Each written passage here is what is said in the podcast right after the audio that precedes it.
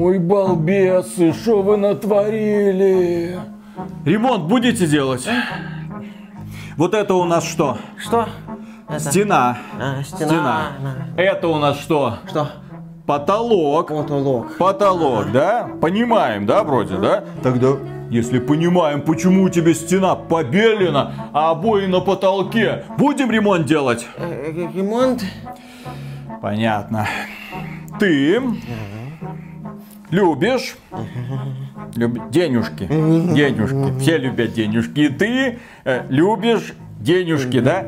Тогда ремонт делай. Значит, Ремонт? хрен тебе, а не денежки. Хрен, а не денежки. Так, я иду, иду по доске, по тротуару, по плинтусу. Что это? Нахрен. Ты идешь нахрен.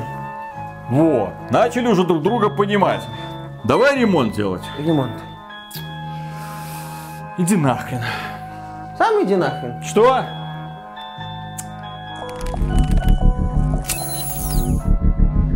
Приветствую вас, дорогие друзья. Большое спасибо, что подключились. И, во-первых, можно уже сразу поставить лайк, потому что котик сам пришел. Во-вторых, давайте перенесемся в Ирак. Мысленно, естественно, мысленно. Где-то около города Багдада, в 90 километрах от него, находятся развалины какого-то древнего города, которые местные называют почему-то Вавилон. И там, да, вот эти старые зигураты, которые кое-как раскопали, какие-то там остались от них остатки. Все это, естественно, входит в список наследия ЮНЕСКО. И, по сути, это все, что осталось от древнейшей когда-то цивилизации, которой восхищался весь мир. А весь цивилизованный мир как раз-таки был представлен Вавилонским царством, который пришел на смену Акадскому царству, которое пришло на смену Шумерскому царству. А древнее шумеров мы, к сожалению, пока ничего не знаем. Но что мы знаем конкретно про Вавилон?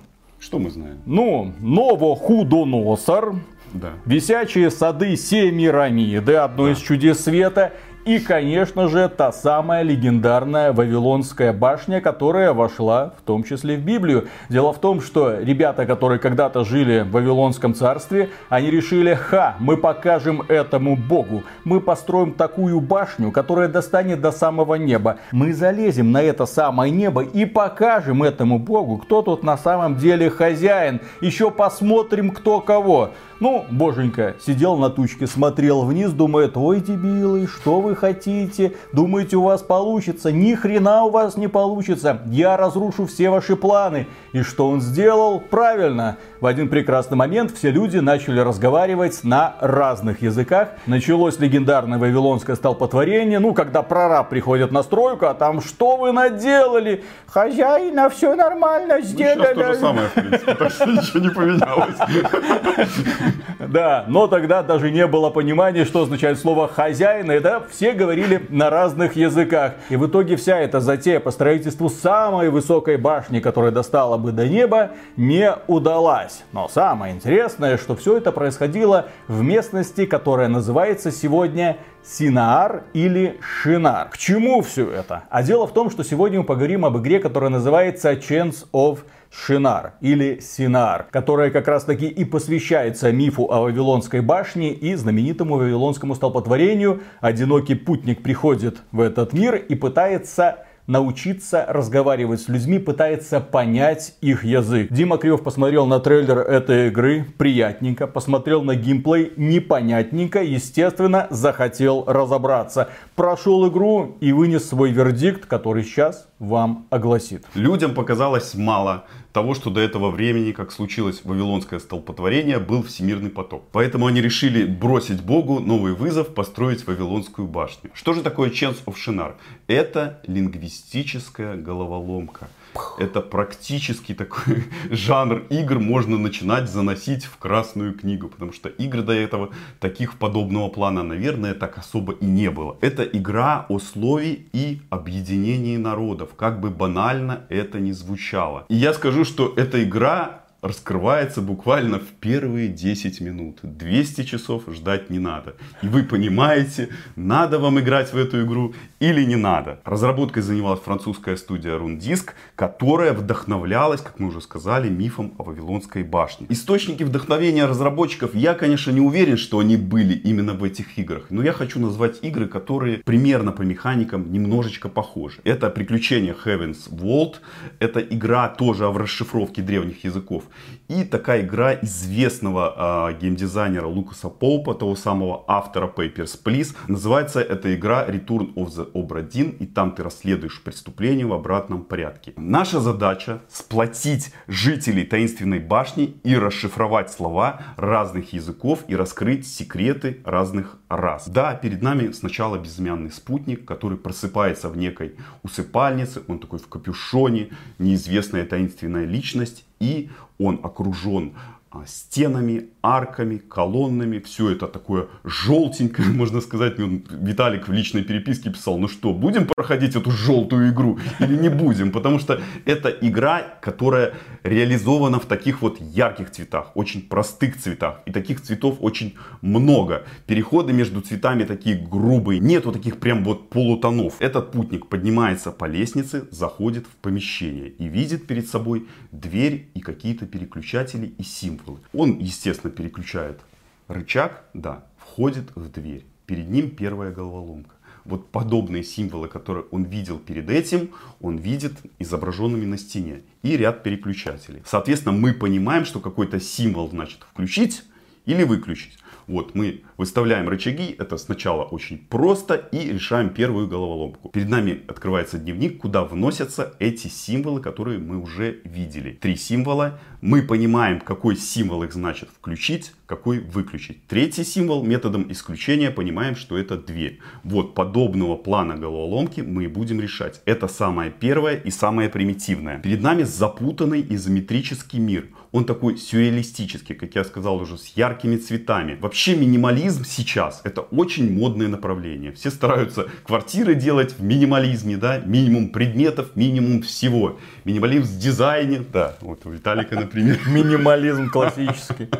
Да, я бы сказал, что ну, в такую любую квартиру в стиле минимализм можно снимать скриншот из игры и вешать на стену, на рамку. И будет очень даже уместно, потому что игра выполнена так очень симпатичненько. Я бы сказал, что это такой, наверное, стиль сейчас модный даже в каких-нибудь мобильных играх. Здесь понятная система управления. Возможно, что-то похожее вы видели в мобильной игре Monument Valley. В башне-лабиринте живут пять изолированных сообществ. Это разные народы. И мы должны будем расшифровать их языки. Узнать, почему расы отказываются контактировать друг с другом. И эта тайна останется с нами до самого конца. Разработчики открывают все очень-очень медленно. Цель нашего безымянного путника показать этим народам, что у них намного больше общего, чем кажется с самого начала. Что их взгляд на мир это всего лишь разные точки зрения. Раскрытие мира происходит через визуал и простые диалоги. Игровой процесс это решение все более и более сложных загадок, головоломок, загадок внутри загадок а, в стиле «укажи и щелкни», point and click. Какие же будут головоломки? Не только расшифровки символов. Там надо будет в начале игры где-то перемещать кровати, то есть собирать такой небольшой пазлик. Надо, Кровати? Да, перемещать кровати для того, чтобы добраться до ключа. То есть в правильном порядке переставить вот эти вот предметы, так сказать, чтобы получить ключ, который висит на дереве. Это в самом начале игры. Потом надо будет э, ставить предметы на какой-то противоположный противовес. Надо будет э, с помощью этого противовеса опускается лифт. Надо будет переодеваться в других героев для того, чтобы правильно переодеваться. Причем не просто так, для того, чтобы тебя пропустили дальше. Хитман. Фактически да, элементы в стелса в игре есть. Это мы немножко потом попозже укажем. Все вот эти глифы, э, символы, которые будем встречать, я уже сказал, они заносятся автоматически в дневник и обозначают целые слова. Один символ это целое слово. Будут встречаться заметки и схемы, которые мы будем встречать по ходу игры и которые помогут нам в прохождении и расшифровке. Мы исследуем окружение, общаемся с местными жителями и выдвигаем различные гипотезы о значении символов, которые видим. В одни и те же места придется возвращаться большое количество раз, потому что я бы не сказал, что там огромное количество локаций, ну, на разных уровнях по-разному, но тем не менее вы будете бегать туда-сюда, думать, что же я пропустил, что же я не заметил, где будет какая-нибудь подсказочка. Объяснение вот этого вот кода, символа, можно или самостоятельно написать дневник, то есть нам дается возможность с помощью каких-то символов нашего языка, на котором мы говорим, написать вот значение этого слова. Я думаю, что это слово, например, человек. Даже если это будет не человек, то значение слова будет подставляться в те выражения, которые мы видим перед собой. Либо подождать какого-то момента, когда игра решит, что вы готовы к тому, чтобы расшифровывать. Она предложит вам набор рисунков, например, 4 рисунка, и вы должны подставить те символы, которые у вас есть в дневнике. То есть понять, что они значат. Основной метод решения задач это с помощью дедукции, то есть выстраивание логических цепочек. Вы должны будете догадаться. Разработчики думают, что у вас хватит ума догадаться на основании того, что вы видели. Либо методом исключения. Значение двух-трех слов вы знаете, а четвертое слово делается методом исключения подбора вот этого символа. Интуитивно. Например, вы видите, что символ какой-то круглый и видите что-то круглое на рисунке. То есть иногда подходит таким образом, да, значение. Например, такого там, к сожалению, не будет, но эм, ну, какую-нибудь окружность там вы расшифруете. Да? Потом метод тупого перебора. Перед вами 8 символов, 3 символа вы должны подобрать. Можете методом тупого перебора просто подобрать символ, если вы не догоняете и не догадываетесь. Этот способ будет использоваться часто скажу про себя. Я думаю, что у многих тоже. Я уже говорил, что занесение значения слов в ваш дневник раскрывает слова именно в предложении, которые вы будете в дальнейшем встречать. То есть вы видите изображение на стене, оно состоит, например, из пяти символов. Какие-то слова вы знаете, какие-то не знаете. Те, которые знаете, будут показаны значения их. Вы можете догадаться, какие слова а, здесь не указаны. Есть интересно, что разработчики реализовали такие нюансы в построении предложений. Что я имею в виду? Например, множественное число в одном языке обозначается двумя одинаковыми символами. То есть два слова человек обозначают люди. Или два слова я обозначает мы. Это в одном языке. В другом языке значение множественного числа может обозначаться отдельным символом. То есть у нас есть человек, есть определенный символ, который обозначает множественное число. Таким образом происходит а, понимание того, что это люди. В одном языке отрицание может относиться к определенному слову.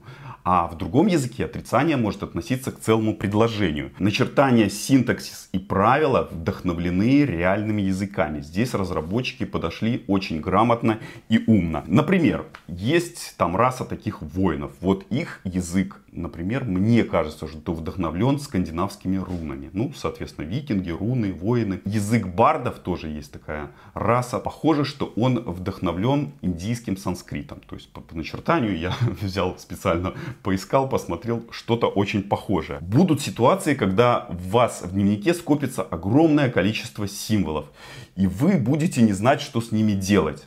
То есть у вас есть, например, 15 нерасшифрованных символов, вы ходите и не можете понять.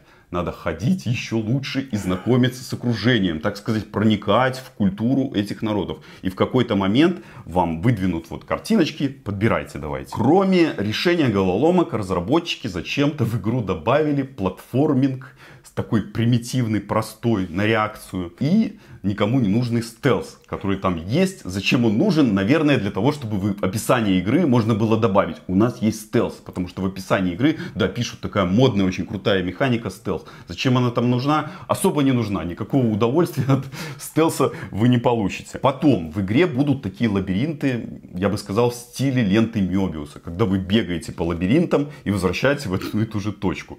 Я подобную нафталиновую механику видел, наверное, в 90-х в каких-нибудь моих любимых фэнтези старых, когда ты вот бегаешь по одним и тем же помещениям, возвращаешься, боже, ну я же тут был, почему я вернулся в эту точку? Здесь они зачем-то тоже вот это добавили, ну тоже такого удовольствия особого это не принесло. Потом, есть еще такие небольшие проблемки с переводом. Это я сейчас говорю о минусах. Слово, например, появилось в какой-то момент, который значит монах. Я смотрю на картинку, понимаю, что, наверное, что-то похожее, да, на монаха, но что-то не совсем. Я переключаюсь на английский язык и смотрю, это слово обозначает devotee. А девати это приверженец. Ну, это что-то близкое к монаху, но все-таки не совсем. Есть такой еще нюанс интересный, лингвистический, в том, что на другом языке символ подобный обозначает слово нечестивец. В одном языке это приверженец, в другом языке это же слово значит нечестивец. Это показывает то, что нации между собой враждуют. Это такой интересный элемент, который разработчики добавили. Я хочу выделить, что у каждой расы есть своя такая мягкая музычка, определенная. И вы по мелодиям догадываетесь, что это другой народ. То же самое примерно и со звуками, но звуки такие очень простые. Почему все такое вот, можно сказать, в игре простоватое? Потому что коллектив разработчиков состоит всего лишь из, наверное, шести человек. Остальное куча тестировщиков. Я бы сказал, что в этой игре нельзя спешить. Неважно, сколько времени займет определенная головка. Либо это будет 5 минут, либо полчаса, либо час. Потому что сложность это такой такой вот элемент игры, элемент интереса к игре. То есть игра сложная. Я думаю, что, ну, наверное, не будет человека, который скажет прям, что мне было очень просто, мне было очень легко. Значит, такой человек, скорее всего, занимался методом подбора-перебора. Потому что некоторые загадки, они настолько неочевидные, что у тебя другого варианта, наверное, не остается, кроме как начинать подбирать или перебирать эти символы. Но спешить все равно не надо, потому что я бы сказал, что это одна, наверное, из лучших головоломок 23 года. И спешить не надо, потому что ты перегоришь или бросишь ее в какой-то момент. Прохождение игры в среднем займет, наверное, от 9, может быть, до 15 часов. Все зависит от человека. У меня, наверное, часов 13 ушло, чтобы решить эти головоломочки или где-то действовать методом подбора, перебора. И концовка в игре такая интересная и очень необычная. То есть сразу, когда увидите концовку, не спешите выключать игру, потому что будет такой небольшой сюрприз, необычный и приятный. Был такой у меня интересный момент в игре, когда игра фактически у меня сломалась. Что я имею в виду? Я дошел до одного момента, действовал там, не понял, что я должен делать, действовал методом подбора, подобрал определенный набор символов, мне выдали ключ, я подхожу к двери, применяю этот ключ, дверь не открывается, ключ исчезает. Я хожу, что произошло, я не понимаю. Оказывается, я потом позже обнаружил одну комнату, которую я должен был посетить, но игра видела, что я ее не посетил. И таким образом она меня не пускала дальше. Меня спасло только одно. В тот момент я играл а, в игру на двух разных компьютерах. У меня не стояло облачное сохранение. Я просто поехал туда, к тому компьютеру, где было то сохранение, и перепрошел этот фрагмент так, как хотела этого игра. Поэтому имейте в виду, что такие моменты могут быть. Старайтесь решать все самостоятельно, а не таким вот методом подбора и перебора. Чентов сценар это такая битва с разумом и, наверное, создателями, с разработчиками, которые пытаются тебя в какие-то моменты одурачить. Ты очень часто не понимаешь, чего от тебя хотят. Ты ходишь, бродишь, какие-то символы, а, здесь вот что-то нарисовано, здесь стоят какие-то горшки, над ними какие-то символы. Что же это значит, куда это применять? Тебя хотят дезориентировать и выставить дураком, когда ты будешь не понимать, куда двигаться дальше. Ну, может быть, где-то я немножко драматизирую, возможно, не так. Это мое мнение об игре. Ну, Мне ты так показалось. в итоге. Да, Ну. в итоге все получилось, но я говорю, что этот метод подбора и перебора, его приходится так вот прилично применять. Ну, это такой, можно сказать, ну, не совсем честный метод. Когда ты, например, 20 вариантов подбираешь или 30 вариантов Ну, так перебираешь. надо, для надо того, же решить. догадываться. Да, вот именно. Э, Догадываться, Вот я представь говорю, себя, что- ты пришел вот на развалины Вавилона, Да, да, там видишь какой-то иероглиф. А вот догадайся, что Да, он означает. догадайся. Вот без спойлеров метода перебора нету, должен сам догадаться. Ну и вот да, вот так вот люди расшифровывали все эти письмена. Пытались откуда-то выдергивать что-то более-менее похожее, потому что некоторые буквы оставались, они просто в другую культуру просачивались. Ты такой, а, вот эти, наверное, подхватили вот этот символ. То есть вот этот символ, наверное, означает вот это, а если это означает это, то это, скорее всего, вот это. И вот так вот раскручиваются многие эти языковые головоломки. Да. И игра, я бы сказал, что она, наверное, интереснее, чем кажется на бумаге. Если вы просто прочитаете а, описание игры, или, может быть, вот посмотрите ролик, может быть, она вас не вдохновит на прохождение. Попробуйте немножко поиграть. Если вы любите головоломки, я скажу, что эта игра далеко не для всех. И понравится она далеко не всем. Но- Дима, а удалось в итоге все культуры объединить? Давай поспойлерим, Виталик, еще раз. Не, я просто к тому, что э, я понимаю, что это создавалась игра современными разработчиками, которые задавали целью, ну вот смотрите, такие разные культуры, потому что говорят на разных языках, они должны говорить на одном языке. Ну и в итоге... Но они должны друг друга понять, не А. то чтобы заговорить. А. Да, то есть они должны как бы подружиться и понять, что они а, дружественные народы, они просто, они говорят на разных языках, поэтому они враждуют. Тут немножко вот такая цель. Мы не будем раскрывать концовку. А, Вам будет, я думаю, интересно самим. То есть всех одному языку не придется научиться. Нет, не придется слава учить, но тем не менее, да, действительно, разные культуры друг у друга заимствуют символы для того, чтобы показать, что именно эти народы, они ближе друг к другу, чем кажется с самого начала. А знаешь, что самое прикольное? И шумеры, и египтяне, и древние греки все любили котиков, как и мы сейчас, и обозначали их плюс-минус одинаково. Так что, дорогие друзья, поддержите этот ролик лайком, познакомьтесь с этой прекрасной необычной игрой, ну и, конечно же, подписывайтесь на этот канал, потому что мы будем дальше вам рассказывать про подобные странные игры, которые нам иногда дарит инди-сцена. Ну а премега-супер громаднейшую благодарность мы высказываем нашим спонсорам. Друзья, спонсором можно стать через Boosty, Sponsr или напрямую через ютубчик. Пользуйтесь, чем вам удобнее и до скорых встреч. Пока. А я ведь когда-то книжку про шумеров читал. Ну, было интересно, что там за первая такая вот цивилизация. Ну, цивилизация, не просто дикие племена, которые друг друга там палками закидывали. Оказывается, это не египтяне. Ну, для меня это была школьная программа. Я такой, о, были еще и шумеры. Ну, вот это вот э, смешное слово междуречие, какое-то еще более веселое слово Месопотамия, а там еще какое-то Вавилонское царство, вот этот Новохудоносор, с которого все ржали в школьной программе, опять же. Но поржали и успокоились, а я решил немного углубиться, книжка такая толстенная, там шумеры, все такое, начал читать, и эти ребята придумали какую-то свою забавную письменность, клинопись, потому что бумаги не было, они все это на глиняных табличках хреначили. У них были какие-то сказания, легенды, которые потом вошли, насколько я понимаю, в основу Библии, э, Ветхий Завет. Кроме этого, эти ребята постоянно воевали друг с другом, потому что, оказывается, города, государства, а там вот это вот междуречие, плодородные земли, и вот за эти плодородные земли постоянно друг с другом и срали, блин. Что бы нельзя было договориться, никто не понимает. И, кстати, что э, осталось от шумеров, некоторые думают, да там какие-то развалины, и хрен с ним. Вот, вот, часики, часики.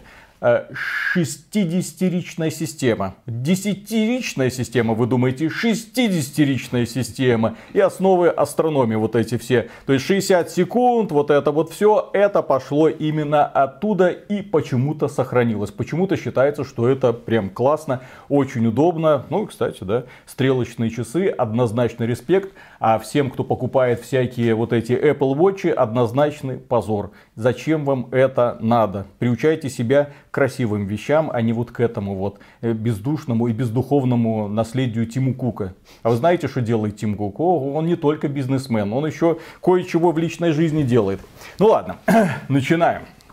Кстати, недавно на днях видео Вилсаком посмотрел. Одно из немногих прикольных видео, которые э, создаются на этом канале. Там он просто матом, матом распаковывает. И говорит, да что это такое, мать вашу, вот это ничего не поменялось, вот это опять... Apple? ник- Apple распаковывал? ну, естественно, Apple распаковывал, да. Опять никто не пришел, там цветы, праздник не удался, Ну, конфеты, все равно надо. конфеты не принесли. Новое да. поколение. Никаких новых функций, этот сраный новый процессор, это все бред, нет этого. Вот как раз к нам и котик пришел. Подтверждение сказанного. Да, поэтому классические друзья часы однозначно помогут вам и время узнавать, и мозг шевелить, и выглядит красиво, успокаивает и сердце, и душу. Поэтому рекомендуем. Мнение дедов. Да, мнение дедов. Так, раз, два, три.